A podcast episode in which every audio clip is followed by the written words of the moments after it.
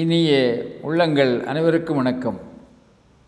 ஒரு மனிதன் தொடர்ந்து நாற்பத்தெட்டு நிமிடங்கள் விழிப்புணர்வோடு இருக்க முடியும் என்றால் அவன் மெய்ஞானியாகிவிட முடியும் சொல்கின்றார் மகாவீரர். இந்த கருத்தை உலகத்துக்கு மகாவீரர் தான் முதன் முதலிலே சொன்னார் என்பது வரலாற்று பதிவு. நண்பர்களே ஒரு முறை ஒரு பாதிரியார் ரயிலிலே பயணம் செய்து கொண்டிருக்கிறார். அவருக்கு எதிரிலே ஒரு யூதன் வந்து உட்கார்கிறான். நீங்கள் உங்கள் ஆடையின் கழுத்து பகுதியை ஏன் பின்பக்கம் மாற்றி அணிகின்றீர்கள் என்று பாதிரியாரை கேட்கின்றான் யூதன்.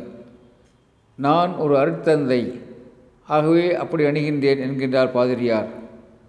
அப்படியானால் உங்கள் கால் சட்டையை கூட முன்பக்கம் பின்பக்கம் இருக்கும்படி அணியலாமே என்கின்றான் யூதன்.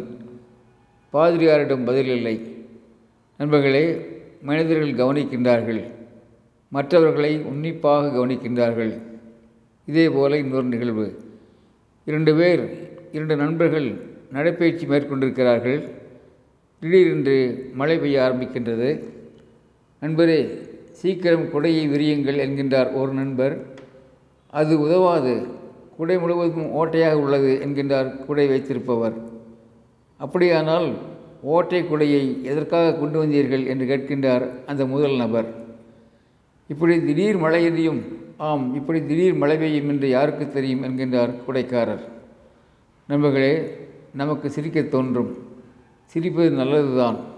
மற்றவர்களின் அபத்தமான செயல்கள் நமக்கு சிரிப்பை ஏற்படுத்துவது நியாயம்தான். ஆனால் பொறுப்பற்ற செயல்களை அபத்தமான செயல்களை நாம் செய்யும்போது நாம் சிரிக்கின்றோமா? சிரிக்க முடிகின்றதா? முடியும் என்றால் நாம் நம்மை கவனிக்கின்றோம் என்று பொருள். நம்மை நாம் கவனிப்பது என்பது மிகவும் நாகரிகமானது. அடுத்தவரை கவனிப்பதை விட்டுவிட்டு மெதுவாக மெதுவாக கொஞ்சம் கொஞ்சமாக நாம் நம்மை கவனிக்க ஆரம்பித்தால் விழிப்புணர்வின் பாதைகள் விரிந்து கொண்டே போகும். அப்போது மெய்யுணர்வு நோக்கிய நம் பயணம் விசாலமடையும்.